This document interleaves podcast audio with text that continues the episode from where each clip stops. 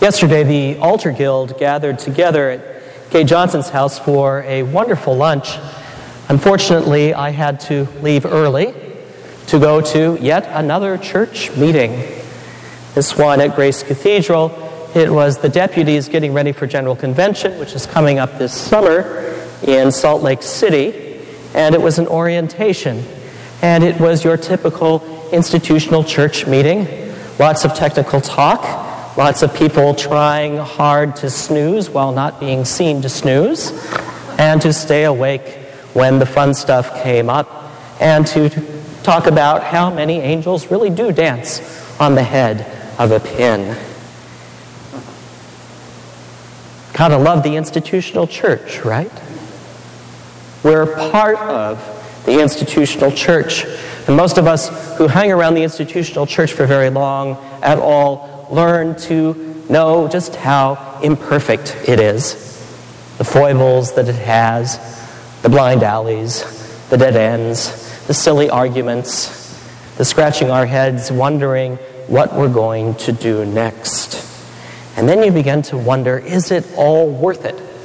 Really?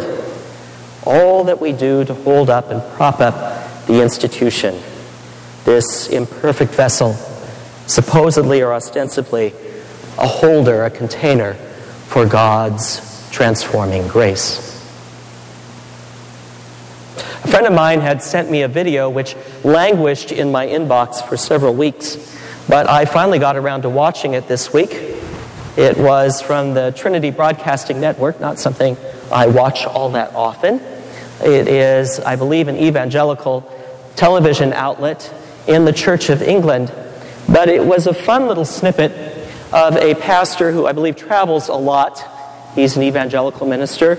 And he talked about how he has learned the hard way that you don't sit down in an airplane and disclose first thing that you're a clergyman.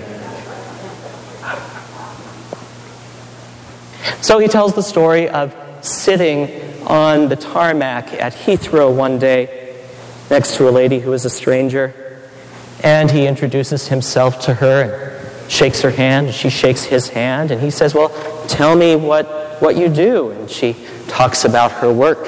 And then she says, Tell me about your work. And he pauses for a moment. He says, Well, he says, I work for an international business, he says.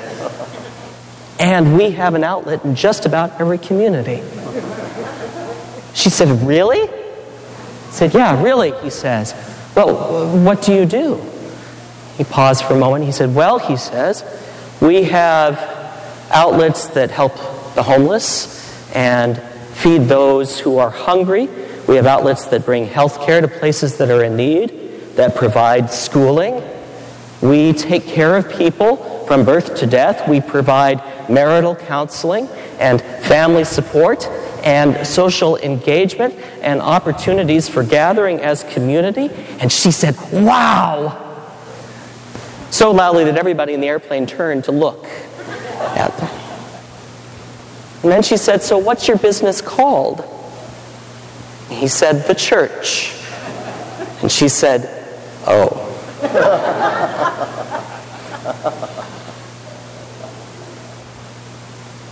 It's a little bit like that moment in today's reading from Acts.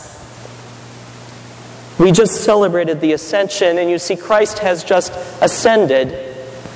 And the wonder of the resurrection and the ascension are still with those first followers of Jesus.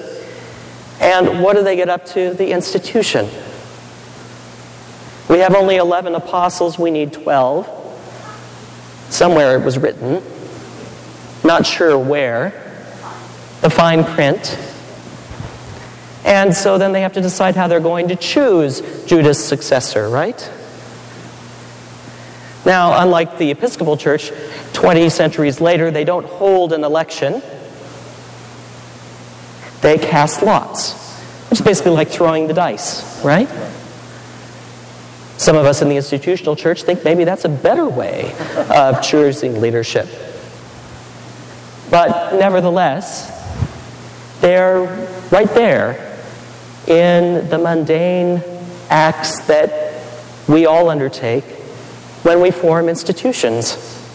human bodies with all of their foibles all of their flaws, all of those things we love to grump about sometimes.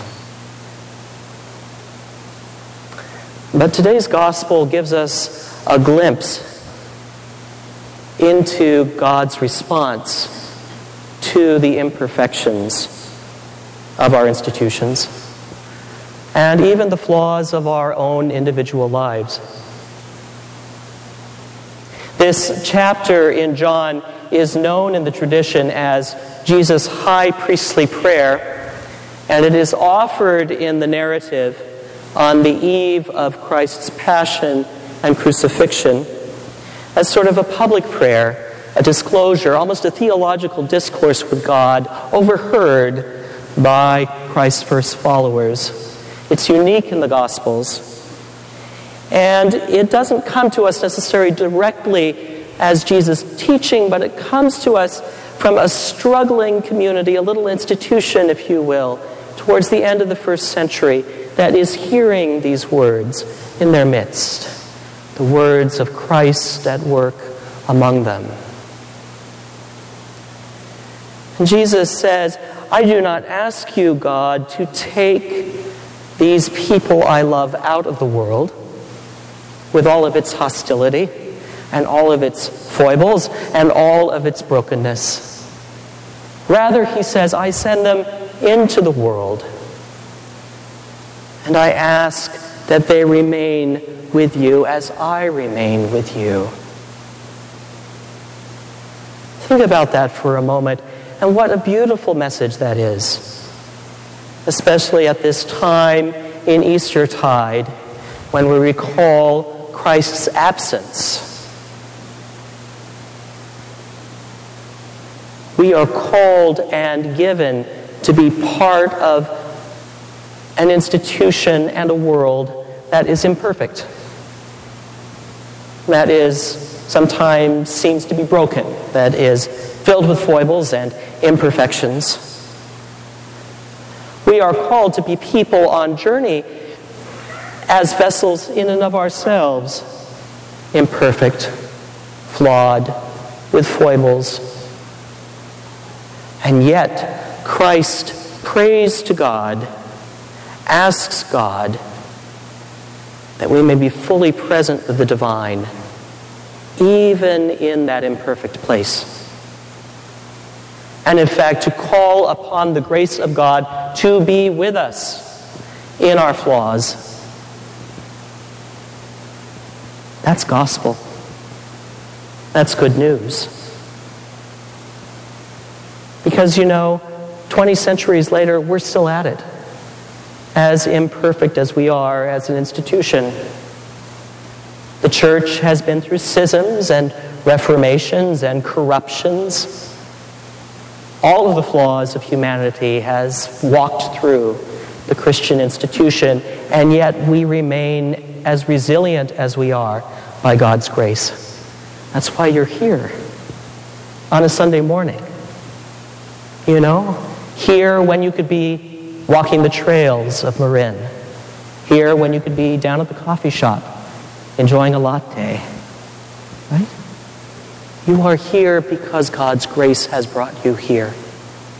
And more than that, you are called to carry that grace into those imperfect places in your lives, in your family, in all of its messiness, in your workplace, in all of its flaws, perhaps in your school with all of its drudgery, maybe out on the trail battling it with the bikers, you know. Or maybe the bikers battling it with the cars, on the highways, on the trains, wherever you are called to be. Christ, in today's gospel, asks God's grace to be with you with all of your flaws. What a beautiful message for the end of the Easter season, and one to carry with us as we move towards the eve of the birthday of the church. This has been a sermon podcast from the Episcopal Church of Our Savior, Mill Valley, California. We are a growing, welcoming community for those seeking to deepen their relationship with God and to journey in faith with God's people through the breaking of bread and in service to others in Christ's name. You can reach us by phone at 415 388 1907 or visit us online at oursaviourmv.org. That's O U R S A V I O U R M V for Mill Valley dot O R G. We wish you God's peace, and we hope to greet you in person very soon.